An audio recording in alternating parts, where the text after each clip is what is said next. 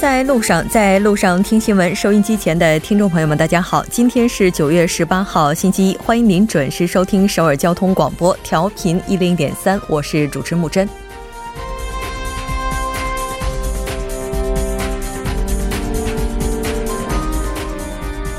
多外患之下，文在寅总统于今天启程，踏上了出席联合国大会之路。面对北韩接连不断的核试验，国际社会此番将如何应对，聚焦着各方的关注。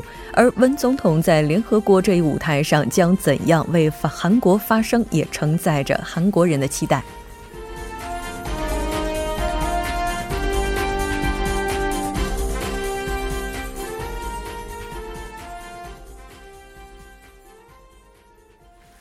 好的，接下来来关注一下今天的要闻新闻。在韩国，文在寅今天启程访美，并将出席联合国大会。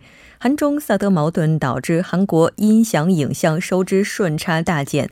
新闻在中国，中国商务部表示，中国马尔代夫自贸协定谈判结束，民航局要求放宽近视可报考飞行员。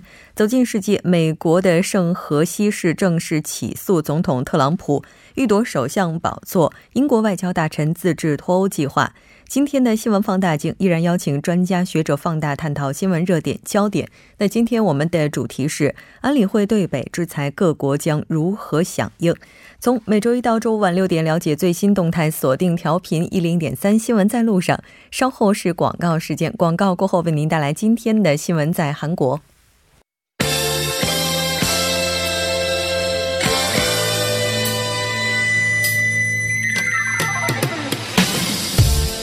闻在韩国带您快速了解当天主要的韩国资讯。接下来马上连线本台特邀记者周玉涵，玉涵你好，主播你好。很高兴跟玉涵一起来了解今天韩国方面的主要资讯。我们先来看一下第一条。好的，第一条是文在寅今天启程访美，并出席联合国大会。是的，首先还是先来关注一下文总统此次访美的行程。好，韩国总统文在寅呢，今天启程访问美国首呃美国纽约，出席联合国大会呢，并与多国的领导人举行会谈。这是文在寅就职之后的第二次访美。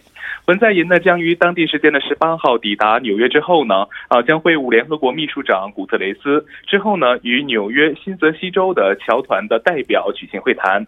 那么十九号呢，这个文在寅呢将会会见国际奥委会主席巴赫，并与三国领导人呢举行双边会谈。之后呢，他将出席美国智库美国大西洋理事会主办的二零一七全球公民奖的颁奖仪式，与加拿大总总理呃贾斯廷呃贾斯廷特鲁多等一起获颁二。二零一七公全球公民奖，那么到了二十号呢，文在寅将与纽约金融和经济界人士座谈，之后呢将出席在美国大都会博物馆举行的二零一八平昌冬奥会的宣传活动，呼吁呃各界呢对平昌冬奥会呢予以更多的关注。主播。是的，没错。应该说，此次访美的话，也是文总统在国际舞台上呢，再一次积极推进首脑外交的一次舞台了。那这次访美之行呢文总统也会出席联合国大会，并且也会发表演讲。我们来关注一下。是的，那么就在这个文在寅访美的最后一天，也就是二十一号呢，文在寅呢将出席联合国大会并发表讲话，之后呢将会同美国总统特朗普、日本的首相安倍晋三举行韩美日的领导人会谈，讨论北韩的核问题。另外呢，韩方呢将在推进韩美领导人双边的会谈，在结束对美国的访问之后呢，文在寅将于韩国时间的二十二日返回到韩国。主播。是的，我们在这里也祝愿文总统此行能够成果丰硕。好的，再来关注一下下一条。好的，下一条是韩中萨德矛盾致韩国影音收支顺差大减。嗯，是的。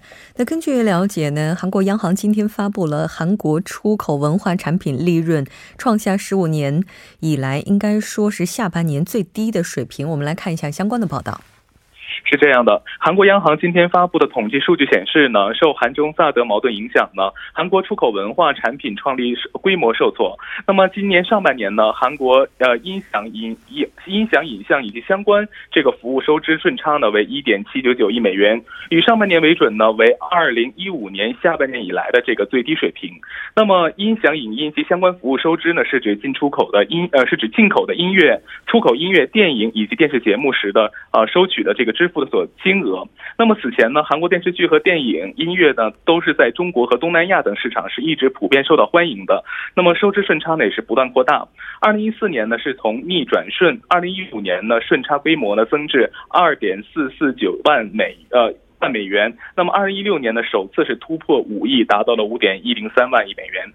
嗯。那我们来了解一下，韩国决定部署萨德之后，文化产业遭受到的一系列负面影响。是的，那么韩国政府呢，于去年七月宣布在韩部署萨德之后呢，受中方采取的反萨措施的影响呢，在韩呃在中国的这个韩流文化呢活动是陆续被取消，参演中国电视剧的韩国演员呢也遭到换角。那么中国反萨措施呢，被评为是韩国今年呃今年经济的一个最大的不利因素。韩国央行呢今年在四月发布的报告中就指出呢，以今年第二季度起，中国游客一年减少百分之三十，对中国产品出口。呃，减少百分之二来进行计算呢，那么中国反萨措施呢，将会导致今年韩国经济增长率下降零点二个百分点，就业人数呢减少约二点五万人。那么现代经济研究院呢也预测，中方的反萨措施呢将会导致韩国今年出现约七十五亿美元的这样的一个经济损失。嗯，是的，二零一七年的话也已经只剩下三个多月的时间了。当然，我们也希望在这剩下来三个多月的时间里，各个产业的话能够稍微的出现好转吧。我们再来看一下下一条。好的，下一条是文胜锦以证人身份接受调查，李明博执政时期被列入文化界黑名单。嗯，是的，应该说这段时间以来的话，文化界黑名单事件也是在持续的发酵。我们来关注一下最新的报道。好的，韩国演员文胜景呢，今天是现身检察院，呃，对在前总统李明博执政时期被列入黑名单一事呢接受调查。那么文胜景呢，呃，于今天上午的十点四十三分左右呢，是来到了首尔中央地检，以相关证人的身份接受调查。他曾接受专门调查组的调查时呢，讲述了过去受到这个迫害的经历。那么文胜景在走入调查室前呢，对媒体表示，国情院呢通过内部裁决制作淫秽物品并发送的，并发送至网络。那么这对损害国格。的行为呢，表示惊讶和气愤。他还补充到呢，国情院可直接向前总统李明博进行报告。随着该案件逐步浮出水面呢，他认为李明博也需要被检方传唤接受调查。主播，嗯，也就是说，目前各方也是各持己见的。我们来简单回顾一下文化界黑名单整个事件的发展。好的，就在本月的十一号和十二号呢，国情院的改革发展委员会呢，在调查过程中呢，发现了写有在文化和艺术界有影响力的人士的姓名的文文件。那么，继朴槿惠政府之后呢，李明博政府呢，也被爆出了存在国情院文化艺术界黑名单的这样的一一件事情。那么，经确定呢，这个在文在在李明博呃执政时期呢。指挥制定黑名单的正是前总统李明博的亲信，国情院的前院长袁世勋。嗯，是的，在各持己见的情况之下，我相信对于公众来讲呢，真实才是最为重要的。当然，也希望这个真实的话能够不负已经被耽误的这些人他们的青春吧。我们再来看一下下一条。好的，下一条是中秋节，韩国企业向员工发放奖金，大企业近万元，中小企业不及前者一半。嗯，是的，先来看一下相关的报道。好的，韩国就业的门户萨达米呢，最近是针对了韩国七百八十六家企业进行了有关于中秋节发放奖金的这样一个调查。那么结果显示呢，四百一十二家韩国企业呢计划向员工们发放中秋奖金，占比呢是高达百分之五十二点一。那么同比呢是减少了四点六个百分点。主播，那刚才您提到了说这个大企业和中小企业之间的差距是非常大的，我们来看一下这具体的情况到底是怎样的。好的，那么从奖金的规模来看呢，韩国大企业平均向员工发放的奖金呢是一百三韩元，约合人民币呢是七千七百一十元左右。那么中间企业呢是为一百二十三万韩元，约合人民币是七千一百三十元。那么中小企业呢则为六十一万韩元，约合人民币三千五百三十六元左右。那么从奖金的发放缘由来看呢，回答提升工作的积极性的占比呢是高达百分之五十五十一点二。随后呢是为根据公司规定发放奖金，加强公司的凝聚力呃凝聚力，以及呢减轻员工中秋节的费用负担等。嗯，是的。那但是还有一些就是说中秋节不向员工发放奖金，这个理由是什么呢？这个理由呢，主要是因为呢是呃公司占这个回答这个公司占比呢是百分之四十二点六左右。那么原因呢是因为没有这样的一个发放奖金的能力，同时呢也是因为呃经营业绩下降和已经发了去年的这样年终奖等等。嗯。当然，无论有没有这笔奖金呢，无论这笔奖金的规模大小，其实中秋节的话，对于韩国人来讲是非常重要的一个节日。整个氛围该如何去调整的话，相信这个不管是对于政府也好，对于企业也好，都是非常重要的一件事情。当然，我们也希望这个情绪能够被安抚下来。好的，非常感谢玉涵给我们带来这一期连线，我们下期再见。再见。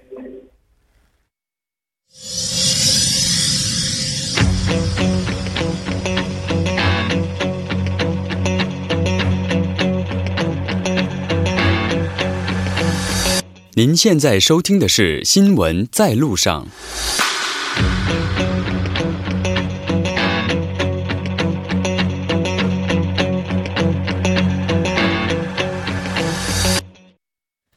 新闻在中国带您快速了解当天主要的中国资讯。接下来马上连线本台特邀记者王静秋。静秋你好，主播好，听众朋友们好，很高兴跟静秋一起来了解今天中国方面的主要资讯。我们先来看一下第一条。好的，第一条来自于商务部，通过马尔代夫自贸协定谈判结束。主播，嗯，是的，我们先来关注一下相关的报道。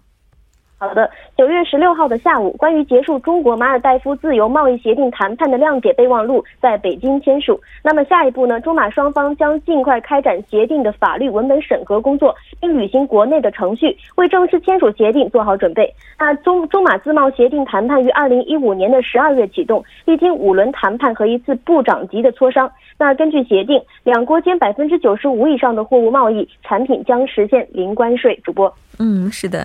那目前的话，中马贸易的情况是怎么样的呢？目前中马贸易呢，基本上是以中国对马出口为主。那马尔代夫呢，是全球著名的金枪鱼的产地，但很少进入中国市场。中马自贸协定签署之后，更多马尔代夫的水产品将有望端上中国人的餐桌。那此外呢，受马尔代夫市场需求规模限制以及交通条件的制约，中马商家开展直接贸易相对困难。大量的中国商品进入马尔代夫需要通过新加坡以及迪拜等市场转口。双方达成自贸协定之后，贸易便利化程度将有望提升。那么双方还就金融、医疗以及旅游等服务部门做出市场的开放承诺。据官方的数据，中国现为马尔代夫最大的游客来源地。主播。嗯，是的，在最大游客来源地的基础之上呢，又和中国签订自贸协定，应该说也是中国和南亚合作的一个新的开端了。那这条我们了解到这里，再来看一下下一条。好的，下一条，民航局要求放宽近视也可以考飞行员。主播，这条消息可能在几年前的话，对于中国人来讲还是非常不可思议的。刚才您提到这个放宽要求，它具体宽到哪种程度呢？好的，那目前民航局公布放宽招飞的对视力的要求，那也就是说近视眼也有机会当上飞行员。那裸眼裸眼远视力由四点五放宽到四点零，近视的低于四百五十度、远视低于三百度的学员，在经过激光手术之后也允许报考飞行员。那这个消息一出呢，不少人非常的激动。那然而这个消息的背后呢，却也透出一个现状：中国青少年的视力堪忧。主播，嗯。也就是说，在之前的话，哪怕我们的条件非常苛刻，也能够招到非常优秀的飞行员。而现在的话，是不是也意味着青少年的视力水平堪忧呢？对，那据这个世界卫生组织有研究报告显示，目前中国患近视的人数多达六亿，几乎是总人口数量的一半。中国高中生和大学生的近视率均已超过了七成，并逐年增加，而小学生的视力也将近到了，就是近视的近视率也将近到达了百分之四十。主播，嗯，而这么高的近视率的话，它的原因是不是和我们现在经常使用一些电子产品有关系呢？是有的。那据调查发现，佩戴眼镜的孩子呢，大多数是喜欢玩电子产品，有的甚至一天要超过五个小时。那专家表示，青少年长时间注视电子屏幕会导致视神经紧张，眨眼频率降低，从而造成近视的发生。那如果说过多的使用电子产品是造成青少年近视的第一大元凶，那么学习时间过长、缺少户外运动则是中小学视力下降的两大帮凶。英国剑桥大学的一项调查表明，儿童每周多在户外玩耍一个小时，患近视的风险将降低百分之二。那确保每周十四个小时的户外运动可以有效的防止近视。主播，嗯，是的。那不管怎么样，现在近视的问题的话，已经成为了全民的问题了。也希望更多的家长以及孩子们能够尽早意识到问题的严重性吧。我们再来看一下下一条。好的，杭州叫停共享电动车。主播。应该说，此前的话，电动自行车、电动的这种共享的这种电动车一直都是非常有人气的。那为什么会被叫停呢？嗯，我们来了解一下。为确保互联网租赁自行车行业健康的有序发展，杭州相关的管理部门日前对在杭州提供租赁电动车的业务的企业进行了约谈，并叫停了共享电动车。那针对互联网租赁自行车给城市管理带来的种种乱象，杭州成立了由交通运输局牵头、市城管委、市公安局等多部门组成的专门小组，并于今年的四月制定了杭州市促进互联网租赁自行车规范发展指导意见的试行版。那目前指导意见已完成了网上的听证程序，其中明确规定，杭州暂时禁止发展互联网电动自行车。那参加约谈的共有五家平台企业，据前期的摸排，共投放车辆约两千五百九十辆。在会上，专门小组为约谈企业代表解读了指导意见的出台背景，并指出了租赁电动自行车的业务存在着车辆不符合国家的技术标准。骑车人未经过安全培训且不固定，充电电池易引发火灾，对生态环境造成污染等隐患。在约谈当中，专门小组要求五家平台企业停止运营，在限定的时间内自行对本平台车辆进行清理，并暂时退出杭州市场。对于逾期不清理且未退出的，将开展专项整治。主播，嗯。但是向来的话，在出现一些问题的时候，都是上有政策，下有对策。所以最近好像又出现一个新鲜的事物，叫共享电踏车，这是怎么回事？那虽然共享电单车在多城市暂停新增，但是这种叫做共享电踏车的新生事物，马上就是强势上马。那九月十五日的下午，杭州一家共享单车企业宣布，这个月将在杭州投放五千辆共享电踏车，今年年底预计将投放超过五万辆。那就此呢，不少人也怀疑，在共享单车围城管制措施不断加码的今天，这样的共享电踏车还能在城市立足吗？主播，小聪明永远是赢不了大智慧，也许他会一时的就，比如说一时的就是受到人们的欢迎，但是长久之计的话，可能并不久。那这条我们关注到这里，再来看一下下一条。好的，北京首条中低速磁浮交通线路 S 一线年底部分开通。主播，嗯，是的，我们先来关注一下相关的报道。好的，具有自主知识产权，北京首条中低速磁浮交通线路 S 一线十五日正开始进入试运行的准备阶段。那年底呢，石门石门营站至金安桥站九点一公里的线路将先行这个开通试运营。那 S 一线苹果园站呢，将根据苹果园枢纽的改造情况，预预计于二零一九年底启用。那北京的 S 一线试运行呢，标志着中低速磁浮交通技术工程化研发成果在北京成功落地。这条线路呢，将改善北京门头沟新城对外交通的环境，对石景山地区产业结构调整呢，将起到积极的推动作用。主播，嗯，是的，先来了解一下这个 S 一线的基本概况吧。好的，S 一线全长十点二公里，其中高架段是九点九公里，全线设站八座，全部为高架站。目前 S 一站七座车站，除苹果园站呢，主体结构和高架区间已全部完成。S 一线磁浮列车将采用六辆编组，全长八十九点六米，宽三米，高三点七米，最大载客量是一千零三十二人，运营的最高速度可达到每小时八十公里。初期配置运营列车十列，运行间隔约五分钟。主播。是的，当然，我们在这里也期待 S 一线的话能够有效的缓解北京市目前的道路拥堵。好的，非常感谢静秋给我们带来这一期的连线，我们下期再见。主播再见，听众朋友们再见。稍后我们来关注一下这一时段的路况、交通以及天气信息。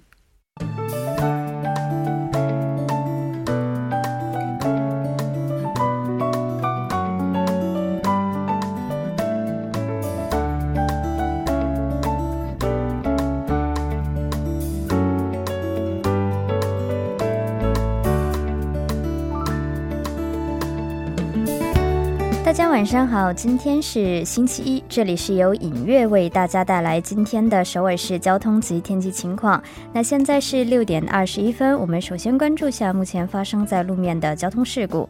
第一条是发生在西海岸高速公路木浦方向华昌休息所附近的二车道。那早些时段呢，该路段是有这个掉落物，目前呢有工作人员呢正在处理该掉落物，还望后续的路段参考参考路段，小心驾驶。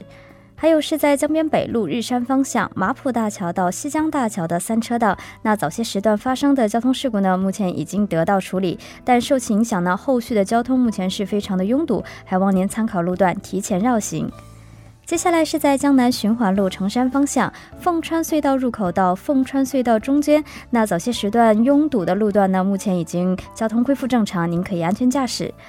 最后一条，我们关注一下发生在首尔郊外循环高速公路九里到板桥，那离板桥分岔口不到两千米路段的一车道呢？那关于车辆的追尾事故，目前虽然得到处理，但受其余波影余波影响，那后续的交通依旧是停滞不前。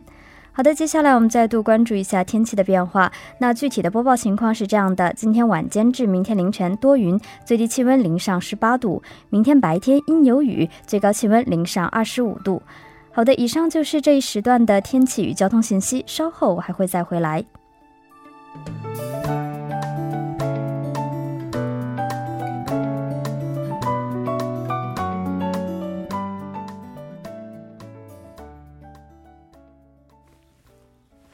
现在时刻六点二十二分，这里是正在为您直播的 TBS EFM 调频一零一点三新闻在路上。那稍后为您带来今天的听首尔栏目，马上还是请出栏目嘉宾金勇金小编，你好。好，大家好，主持人好。那很高兴跟金小编一起来了解今天您为我们带来的消息。先来看一下第一条。好，第一条消息呢是，设计师表示呢，打算引进一个叫做区块链系统的一个系统。嗯，它是主要是针对这个黑客等这些呃违法分子。打算对这些网上的一些数据啊进行修改的一些呃监管，呃，该系统呢将主要用在这个金融的市场，呃，针对这个电子货币呀或者是个人信息等交易记录进行一个加密的处理，然后呢加大这个黑客破解的难度，针对所有的交易内容呢进行一个保护，防止被这个改造和伪造的一个行为。嗯，同时呢，明年呢，首尔市还将对这个该技术呢用于这个青年补贴，还有就是长安平这个二手车买卖，或者是网上政策投票系统等方面。呃，据了解呢，呃，这个系统到时候用在这个青年补贴上的话呢，办理的时间呢将会从两个月缩短到一个月。然后呢，用在这个长安平二手车买卖的该系统呢，将提到这个防止二手车信息被伪造的一个方面。嗯，是。像这个区块链的话，之前我们一直在提它这个在比特币方面的一些作用。其实除了比特币之外的话，它在网络安全方面的作用也是非常大的。当然，也希望它能够带给我们的网络金融更多的保障。再来看一下下一条。好，第二条消息呢是和我们这个中秋节有关的哈。寿司表示呢，中秋节所需要的所呃所需的这个商商品的价格哈，在传统市场购买的话呢，要比在这个大型超市购买的更加合算。这个价格差距呢将达到。到了百分之十八。嗯嗯，据了解呢，呃，这次调查呢是针对这个农产品在市区内的二十五个这个各个区的传统市场，还有大型超市以及这个可乐市场等六十一处进行了一个调查。然后呢，发现呢，如果你在购买苹果或者是牛肉等三十六个商品的话呢，在传统市场购买的话，平均价格是十八啊十八万五千韩币。但是在这些产品呢，在大型超市购买的话呢，价格是二十二万七千韩币。嗯，呃，而且据了解呢，不同区之间呢，传统市场的价格也是有所不同的。对，因为虽然它便宜啊，但是有便宜之间也有这个相对便宜和相对贵的地方。摊位费吧？对，就是摊费。一我们能想到的就是江南，还有就是瑞草，还有就是冠岳区相对较高。还有呢，相对便宜的地方呢，就是九老，还有永东浦，还有就是阳川区相对较便宜。嗯，而且呢，这个因为中秋期间呢，很多人都会选择这个祭祀的行为啊。祭祀用品的价格呢，也可以通过网上去呃查询这个价格指数哈。这个网站呢是 http 冒号啊双斜杠三 w 点 g a r a k 点 c o 点 k r。嗯。好像就是在过节的时候，人们在买一些祭品的时候，可能不会特别去关注它的包装。但如果买礼物的话，好像我们会看包装怎么样。哎，对，其实很多商家呢都会考虑到这个消费者的这个心理哈，所以在这个包装上都会做一些很大的这个投入。但是有些行为呢，呃，将会受到首尔市政府的一个限制啊，因为首尔市政府表示了，在中秋这段期间呢，截止到本月的二十九号哈，将严打这个夸大宣传。和这个违规包装的一个行为，主要的商品呢，包括了这个饼干类，还有就是农产品类，还有酒类和化妆品和鞋类。例如呢，比如说在这一个商品当呃商品当中啊，包装了两到三层的话啊，三层这样是不行的。而且呢，包装纸的比例呢，不能超过百分之十到三十五这个比例。然后呢，如果发现的话，呃，罚款的金额还是非常多的。我看到了是三百万韩币。嗯，我突然想起中国的天价月饼，就前几年的时候，一个盒子非常的夸张，但是里边只有四块哈，这种情况估计在中国应该也是找不到了。那我们再来看一下下一条。好，第三条消息呢，也是和中秋有关的哈。首饰表示呢，预计此次中秋长假回乡的人呢，不会出现集中回乡的一个现象，所以呢，将不延长呃运营各类交通。的一个政策，呃，调查发现呢，中秋当呃中秋当天呢，四号开始的四天期间呢，嗯，交通的需求量呢将只有啊原先的百分之五十，所以呢做做出了这个这个不延长各类交通运营的一个决策。不过呢，在所有市区的民众啊，有一些较晚回家的一些市民们，也可以选择这个叫夜猫子公交车，还有就是夜间专用的一个出租车的这样一个服务。嗯。其实今年的中秋的话，因为假期比较长，所以大家返乡的日程的话可以进行调整。那据我们所知，其实有一些朋友已经从上周开始返乡去进行祭祖了。我觉得像这种就分散开来度假的这种方式，哈，对整个交通的压力带的也是最小的。当然，也希望您能够提前调整好自己的日程，不要把自己堵在路上。当然，这种情况也是我们不希望看到的。非常感谢金勇带来这一期的节目，我们下期再见。好，再见。那到这里，我们今天新闻在路上的第一部节目就是这一些了。那在第一部结束稍后呢，简单的为您介绍一下我们的收听方式。您可以打开收音机调频一零点三，也可以登录官网点击 EFM 来收听。那当然，第二部节目依然精彩，不要走开。